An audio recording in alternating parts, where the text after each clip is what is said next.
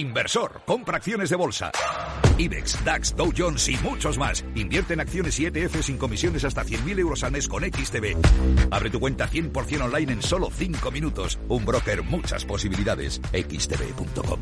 A partir de 100.000 euros al mes, comisión del 0,2%, mínimo 10 euros. Invertir implica riesgos. Capital, la Bolsa y la Vida, con Luis Vicente Muñoz.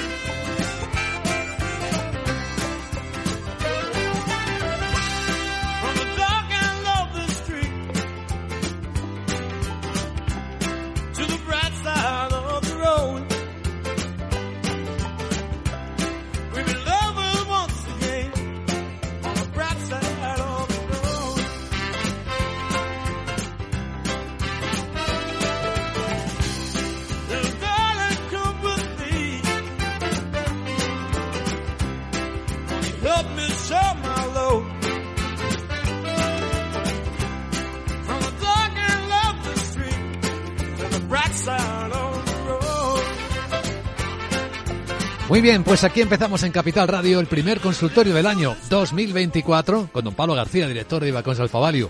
Gran comienzo. Querido Pablo, felicidades, feliz año. Igualmente, muchas gracias a todos los eh, oyentes de Capital Radio, a todo el fantástico equipo. A ver si viene tan bien en las bolsas como el 2023 que acabamos de dejar atrás. ¿eh?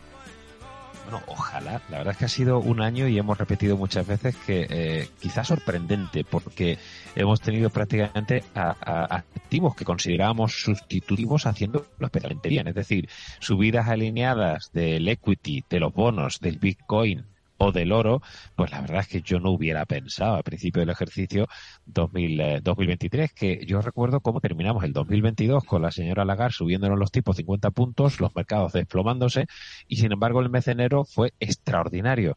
Mucho me temo que el mes de enero del 2024 no debería ser tan, tan chocante como terminamos el 2022, porque hemos cerrado por todo lo alto con unas expectativas que, aunque consideramos que somos optimistas, el mercado va mucho más allá. Fíjate, lo Vicente, que ya tenemos siete recortes de tipos previstos por parte del consenso para la Fed, cuando los banqueros centrales y, por supuesto, Jerome Powell, pues nos hablaban de tres recortes de, tipos eh, y el mercado ya espera que desde marzo se se comience, ¿no? Y, simplemente esto es un juego de expectativas y el mercado, el equity, prácticamente todos los activos han descontado un escenario que quizás sea el mejor de los escenarios posibles. Solo es eso. insisto que los analistas no son negativos, eh, no son pesimistas, simplemente pensamos que se ha descontado el, el mejor de los escenarios posibles de que todo va a estar controlado y ya sabemos que eso no pasa prácticamente nunca. Eso es cierto. Bueno, a modo de anécdota, una tradición que tenemos cada comienzo de año en Capital Radio es comentar con nuestro común amigo Rafael Galán Perpe cuáles han sido las mejores y peores bolsas del año que acaba de cerrar. Y has visto en el año 2023 que ha sido Argentina la mejor bolsa del mundo en términos de rendimiento, un 360%. Segunda posición para Venezuela, que el año anterior fue la primera, por cierto, 176%, pero es que en tercer y en cuarto lugar, por delante del Nasdaq, están Egipto y Nigeria, bolsas de las que jamás hemos hablado aquí, que yo recuerde. Sí, es cierto. Además lo escuchaba en directo, ¿eh? que estoy aquí todavía en, en, Sevilla, pero, pero se escuchaba en directo a Perpe y es muy interesante todas esas tablas, ¿no? A ver, obviamente, y como comentaba el propio Perpe, hay que tener en cuenta esa inflación de esos países, eh, esas primas de riesgo, eh, pero aunque algunos inversores obviamente prefieran ese tipo de mercados que son un poquito más especulativos, yo sigo pensando que ha sido un año brillante para las grandes, eh, para las megacaps. Es decir, no ha, no ha sido necesario, y esto que no nos escuche nadie lo evidente, pero la gestión pasiva, indexada, con un Standard Poor's, con un Eurostock y con un Nasdaq, pues habría sido suficiente. Es verdad que los gestores que intentamos generar alfa lo hemos tenido más complicado, ¿no? ¿Cuántas veces hemos repetido en, eh, en los consultorios cómo las grandes apuestas en los fondos que llevamos eh, han sido cuatro grandes tecnológicas, ¿no? De siete tenemos cuatro en cartera, más Novo Nordisk en Europa y nos ha ido francamente bien. Pero eso sí, y hay que reconocerlo, hemos dejado un poco atrás a Markowitz, ¿no? Con, con, las diversificaciones de las carteras, ¿no? Y eso es una pena, pero los gestores a veces nos vemos obligados, si queremos batir a los benchmarks, en este mercado tan concentrado. Eso tiene sus riesgos. Insisto que yo creo que hoy es un día para estar contentos con cómo van evolucionando los mercados, pero para ser conscientes que dependemos de prácticamente 30 compañías para que esto continúe adelante o, o, se tome un pequeño respiro.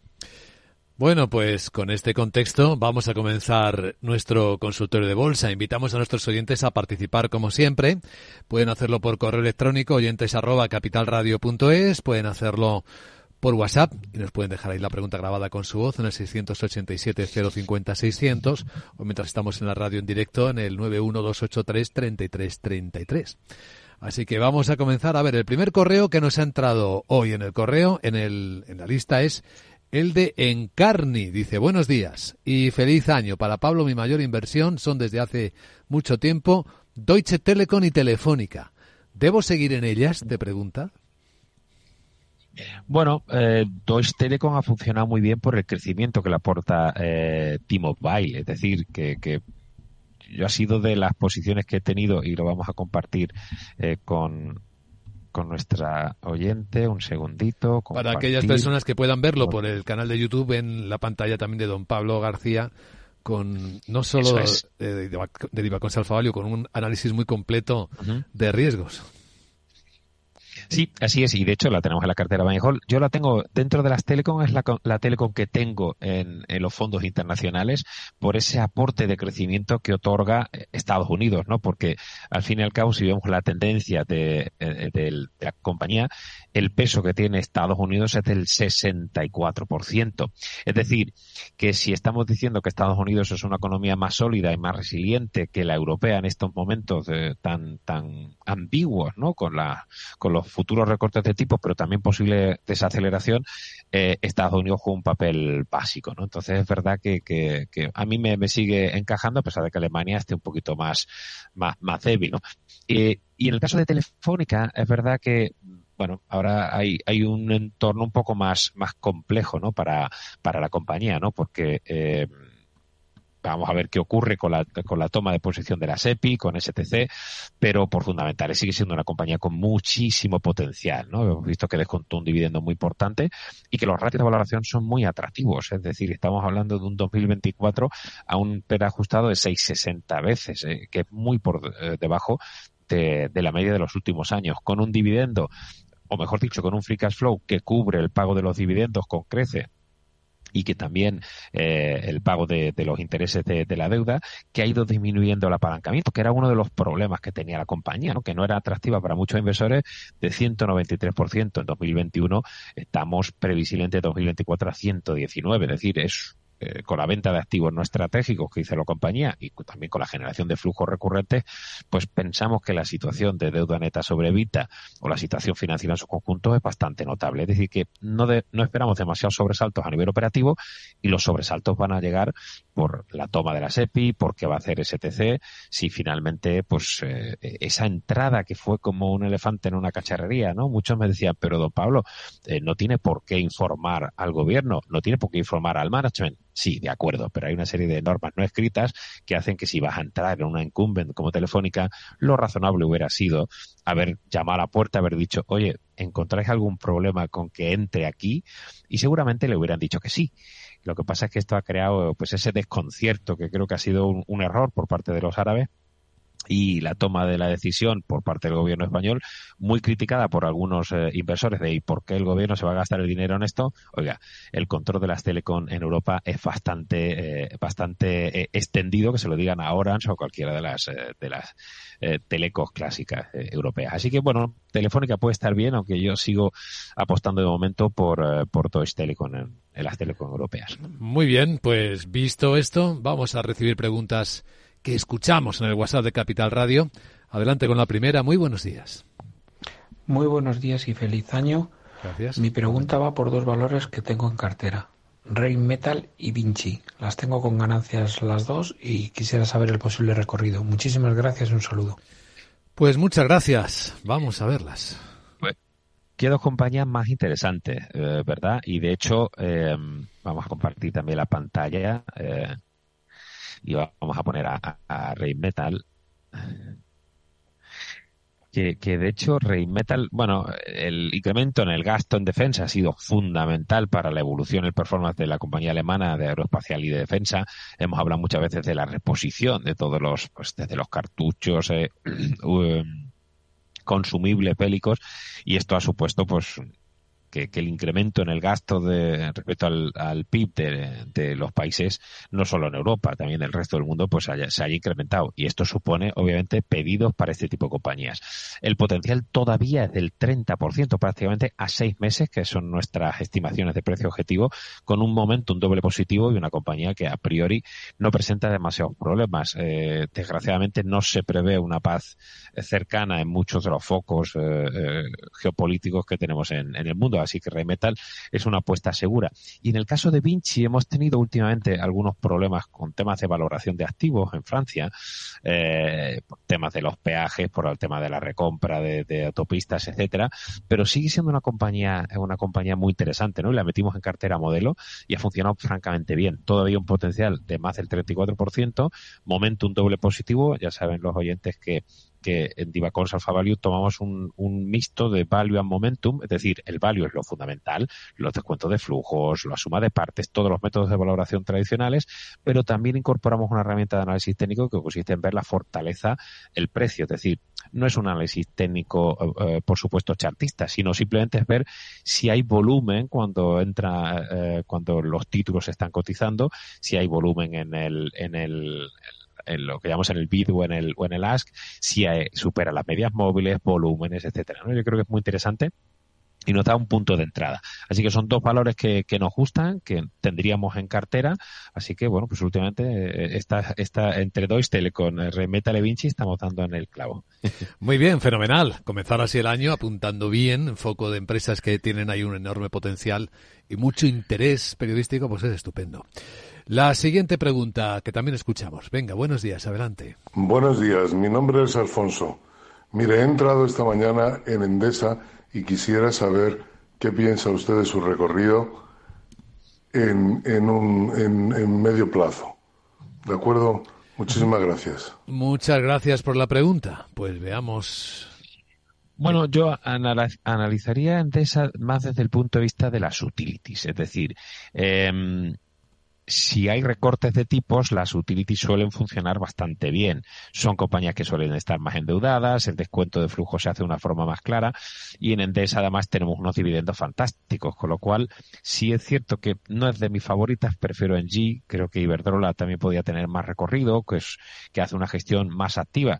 En él eh, no olvidemos que, que, es la propietaria mayoritaria de Endesa y que la endeuda y la tiene pues para pues, eh, pues para sacar eh, todo el todo lo que puede de, los activos latinoamericanos, ¿no? O sea que eso, esto está está todo el pescado vendido, ¿no? Es decir, no, no, deberíamos tener demasiadas sorpresas desde el punto de vista operativo. Lo que sí es cierto que está en 18.64, ¿no? Es decir, que en el caso de y en el caso de, de Endesa tendríamos un poco más de potencial, se ha quedado un poquito más retrasada y que yo no sé si era el 90% como payout, no recuerdo exactamente, pero es un payout muy elevado porque, porque en él quiere recuperar esos dividendos eh, vía, vía caja de, Endesa. Así que, insisto, poco interés desde el punto de vista operativo porque eh, en él lo va a sacar todo vía dividendos, pero bueno, puede ser una compañía defensiva en un entorno complejo como puede ser el del 2024 y con un entorno de recortes de tipos Endesa no debería hacerlo mal. Vuelvo al correo electrónico para leer mensajes de nuestros oyentes. Este es un tocayo tuyo, se llama Pablo. Dice, hola, me gustaría conocer la opinión, su opinión para entrar en McDonald's a medio plazo y luego también cómo ves Coca-Cola a medio plazo también, aunque parece que se ha quedado en un rango lateral. Bueno, las compañías de consumo por lo general, si, si, si miramos ya sean eh, de bebidas eh, en, el caso de Coca-Cola o, más de restauración, en el caso de, de, McDonald's han tenido un comportamiento dispar. Es decir, McDonald's ha ido, si no recuerdo mal, a, máximo. Por aquí tengo un gráfico que vamos a, que vamos a, presentar para que, hmm. para que lo vean los, los que, los que tengan el, los espectadores. Además de los oyentes. Muy bien. Aquí, aquí, aquí tenemos Patona, ¿no? Se, ha ido para arriba de una forma extraordinaria. Eh, para empezar, yo no he cogido esta tendencia, ¿no? no me, ha sorprendido enormemente. Y en el caso de las compañías de alimentación eh, y, de, y de bebidas, eh, el comportamiento, y ahora también vamos a poner a Coca-Cola para que así puedan también eh, verlo, ha, sido bastante más dispar, ¿no? Y eso que Coca-Cola lo ha hecho relativamente bien. Es decir, el sector de alimentación y bebidas, en el caso europeo, ha sido de los peores del año, ¿no? Después de, los cíclicos pesados. y, y sobre todo porque ha habido eh, el inicio del año fue mucho mejor con esa traslación de la subida de los precios de los inputs. Recordamos que, que nos subían los precios de una forma muy clara, en algún caso incluso aprovechando ese, ese desconcierto de, la inflación para eh, incluso expandir márgenes. Eso en la segunda mitad del año no fue tan evidente, ¿no? Y algunas compañías han empezado a, sufrir un poco pues el trasvase a, marcas blancas, etcétera, ¿no? Bueno, no sé hasta dónde llegará eso, pero desde luego es un sector en el que estamos bastante neutral. No pensamos que vaya a ser uno de los mejores sectores. Y dicho sea de paso, si el sector de la imitación de bebidas lo hace especialmente bien, es porque los mercados estarán cayendo con mucha fuerza. Así que, bueno, puede ser un sector defensivo, no ha funcionado hasta ahora, pero lo tenemos un poco en vista, por eso tenemos una posición bastante neutral. Por valoración, la verdad es que están bien posicionadas, no es un sector en absoluto que esté caro. Pero el gráfico dice mucho, efectivamente, que nos acaba de mostrar don Pablo García, con quien seguimos aquí en directo en Capital Radio en este primer día de mercados del año 2024. La siguiente pregunta, escuchamos. Muy buenos días. Buenos días y feliz año. Gracias. ¿Podría decirme qué expectativas tiene IAG para este año? Pues IAG para este año. Ah, IAG, perdón, no, no, había entendido. IAG, pues vamos a, colocarnos aquí. Yo, yo he sido más, eh, reconozco mi, mi error eh, con, con, con, todo el sector de aerolíneas. Es decir, yo pensaba que el sector consumo eh, iba, iba a hacerlo especialmente, o por lo menos un poquito peor eh, con, con, con la situación actual. No olvidemos, que algunos se lo ha olvidado todavía, que los tipos puede que vayan a caer, pero en, la, en Estados Unidos están en máximos de 22 años, que se nos ha olvidado, es decir, que la situación de deuda elevada y tipos elevados todavía existe. Otra cosa es que las expectativas obviamente son las que descuenta el mercado y son mejores. Pero reconozco mi error personal, que no de mis analistas, que han sido mucho más optimistas, con un comprar en, en IAG todavía y con un potencial del 64%. El comportamiento de IAG no ha sido de lo más, eh, de lo más eh, positivo del sector. Yo sigo pensando que si tengo que tener aerolíneas, prefiero tener Ryanair, eh, y el entorno de precios del combustible es verdad que no es negativo, precios del petróleo no han subido con fuerza, pero no sé, me cuesta pensar que el consumidor va a tener, el, como yo siempre digo, el dinero en el bolsillo, es decir, la renta disponible suficiente como para seguir comprando y gastando más en un entorno en el que Reino Unido o, Alemania van a entrar en recesión. Eh, el tema del, de la mejora en los recortes de tipos creo que es insuficiente, ¿no? Pero bueno, reconozco que los resultados que han ido publicando por lo general, tanto IAG como el resto de las aerolíneas, no han estado del todo mal, eh, han cumplido con las expectativas y, bueno, pues eh, el sector todavía en absoluto está caro como para pensar que no tiene potencial. Así que, bueno, quizá a alguno le preocupa el apalancamiento, como siempre, de las aerolíneas, pero es cierto que prevemos un recorte en este apalancamiento, ¿no? De estos 200, casi 250 a 157%. Eh, por ciento. Enseguida continuamos con preguntas de nuestros oyentes, pero creo que hoy por actualidad tenemos que comentar también, eh, Pablo, lo que ha decidido Iberdrola. Bueno, su filial Avangrid en Estados Unidos, que ha rescindido el acuerdo de compra de su competidor, de PNM Resources, un acuerdo valorado en 8.300 millones de dólares, incluida la deuda porque ha tropezado con un regulador. Tenía operaciones regulatorias, autorizaciones regulatorias aprobadas eh, a finales de año, pero no todas. Le faltaba la de la Comisión de Regulación Pública de Nuevo México. Y ahí se ha tropezado y ha tenido que acabarlo. En el mercado vemos que Iberdrola está subiendo hoy algo más del 1%. No sé si crees que puede tener impacto en su estrategia este hecho. Bueno, es una compra importante, ¿no? Y, el señor Sánchez Galán la, siempre insistía, ¿no? En el apetito por, por seguir comprando en los mercados internacionales, sobre todo en Estados Unidos.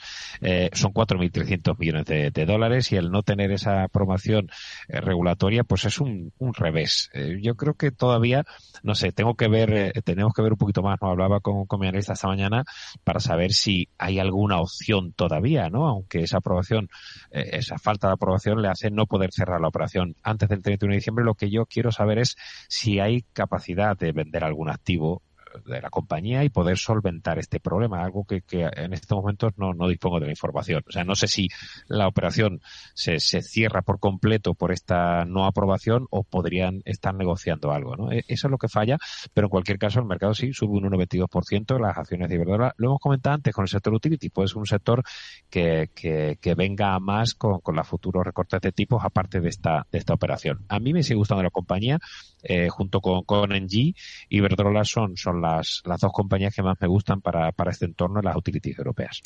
Muy bien, pues visto Iberdrola, ahora pregunta de Nerea. Dice, buenos días, querría conocer la opinión de don Pablo sobre las empresas tecnológicas para este año 2024, en particular ASML. Dice, he escuchado en la radio esta mañana que el gobierno holandés iba a limitar sus exportaciones a China, si esto puede afectar a sus previsiones. Pues sí, ha oído correctamente Nerea. Gracias por la consulta. Sí, de hecho ASML forma parte de nuestra cartera modelo, lo ha hecho especialmente bien y lo que hemos tenido es que la compañía neerlandesa de semiconductores pues eh, ha reconocido que el gobierno holandés había revocado parcialmente una licencia de, exportación para el envío de algunos equipos de fabricación de chips a, a, China, pero eso a raíz de las restricciones a las exportaciones eh, impuestas por Estados Unidos. Es decir, esta noticia no es nueva y era algo bastante esperado por el mercado. Hemos visto un poquito de volatilidad en la apertura, pero no ha llegado a caer más de un 0,5%. Ahora mismo está prácticamente plana. Es decir, que creo que en este caso sí que se hace honor a este, la noticia estaba descontada por el mercado.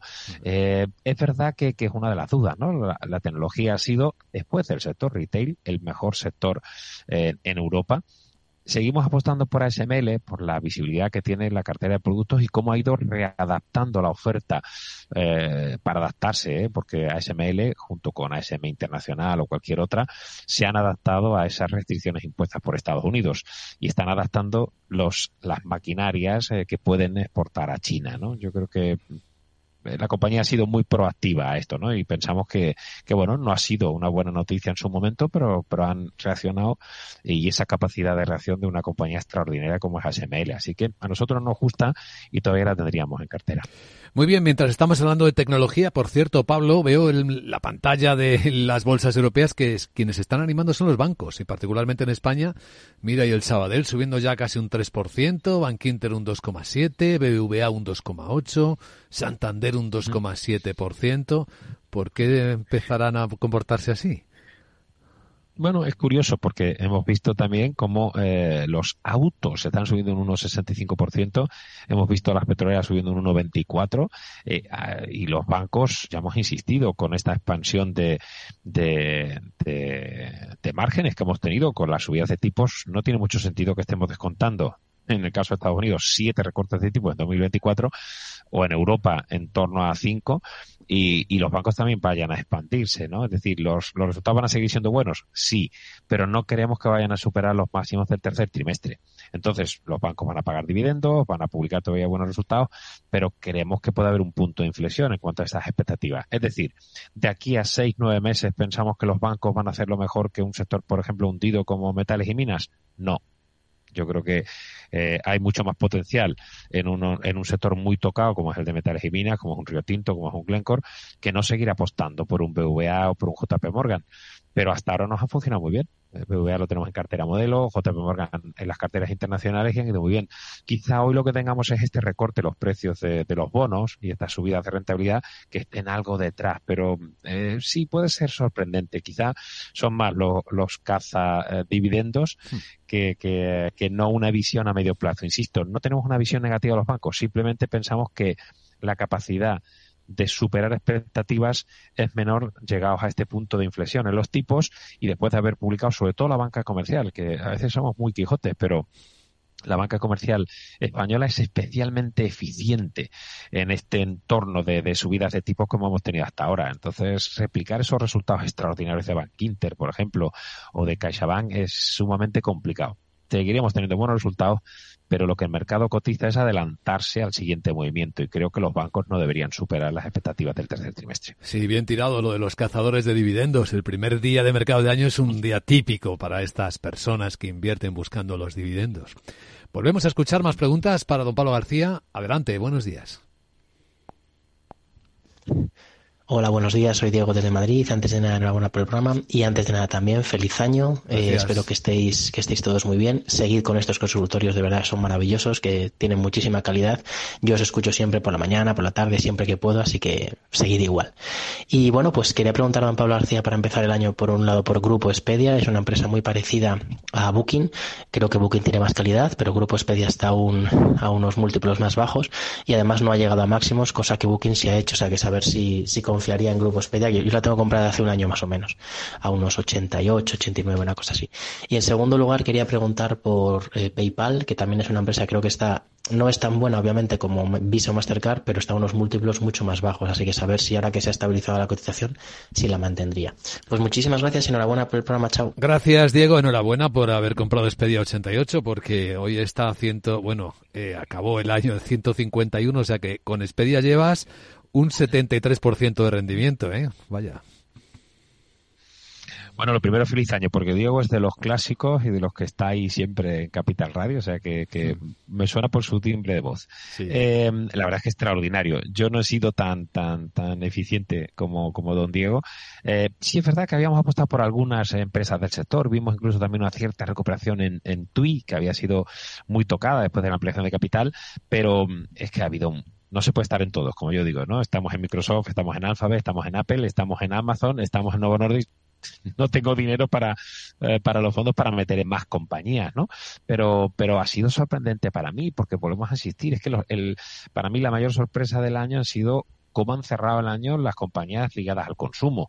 Es decir, que el consumo ha aguantado, sí, pero si estamos otra vez insistiendo en que es un descuento de expectativas futuras, es que yo para los próximos seis meses no espero que el consumo siga tirando con tanta fuerza, ¿no? Porque insisto que los tipos todavía van a seguir arriba, ¿no? Que es precisamente la historia de subir los tipos, es bajar la inflación tirando a la baja básicamente del consumo. Así que eh, yo estoy sorprendido y yo a estos niveles eh, yo creo que vamos, como ha dicho Luis Vicente, había que darse con un canto a los dientes, ¿no? Sí, y, aquí eh, PayPal no nos va a dar ah. tiempo, querido Pablo, porque se nos acaba y lo sentimos. Pero es el momento del minuto de oro. que nos digas qué habrías elegido comida en este momento. Pues mira, Luis Vicente, para este año va a ser un poco continuista. Desde todo el año pasado hemos insistido en nuestra apuesta por las grandes tecnológicas, que de momento siguen teniendo un momentum de resultados extraordinario. Microsoft, Alphabet, Amazon, Apple son las grandes apuestas, 4 de 7. Y también apostar por ese ETF en India. Creo que India va a seguir siendo un mercado estratégico para las compañías norteamericanas para ir limitando su exposición a China y entrar en la gran economía india. Por lo tanto, esa sería de momento la gran apuesta continuista para inicios del 2020. Muy bien, como siempre, originalísimas ideas, muy interesantes. Y de nuevo, mil gracias por ayudar a nuestros oyentes. Don Pablo García, director de Ibacón Salfavalio. Nos vemos muchas más veces. Un abrazo fuerte. Un placer. Gran año. Chao.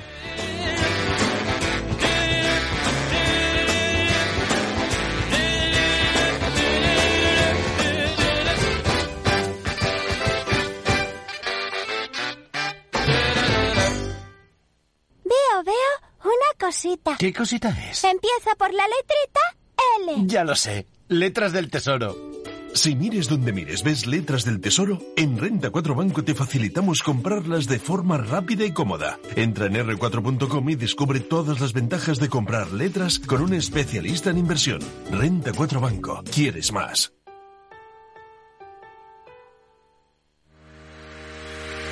Si quieres conocer mejor las empresas con las que trabajas, empieza por Informa. Compruébalo con tres informes gratis, el nuestro para que nos conozcas más y los dos que tú elijas para tu negocio. Solicítalos ya en Informa.es. Informa, líder en información empresarial. Madrid, 103.2 FM, Capital Radio. No pierdas detalle de todo lo que afecta a tus inversiones y a tu bolsillo. Toda la información en Mercado Abierto con Rocío Arbiza, de 4 a 7 de la tarde en Capital Radio. Industria, seguridad, tecnología, aeronáutica, innovación, empleo de calidad, defensa. Hablemos de Defensa y Seguridad, el primer programa de radio que da voz a la industria nacional de defensa. Los miércoles a partir de las tres y media de la tarde, Hablemos de Defensa y Seguridad con Laura Blanco, de la mano de IDS. Para personas inquietas, Capital Radio.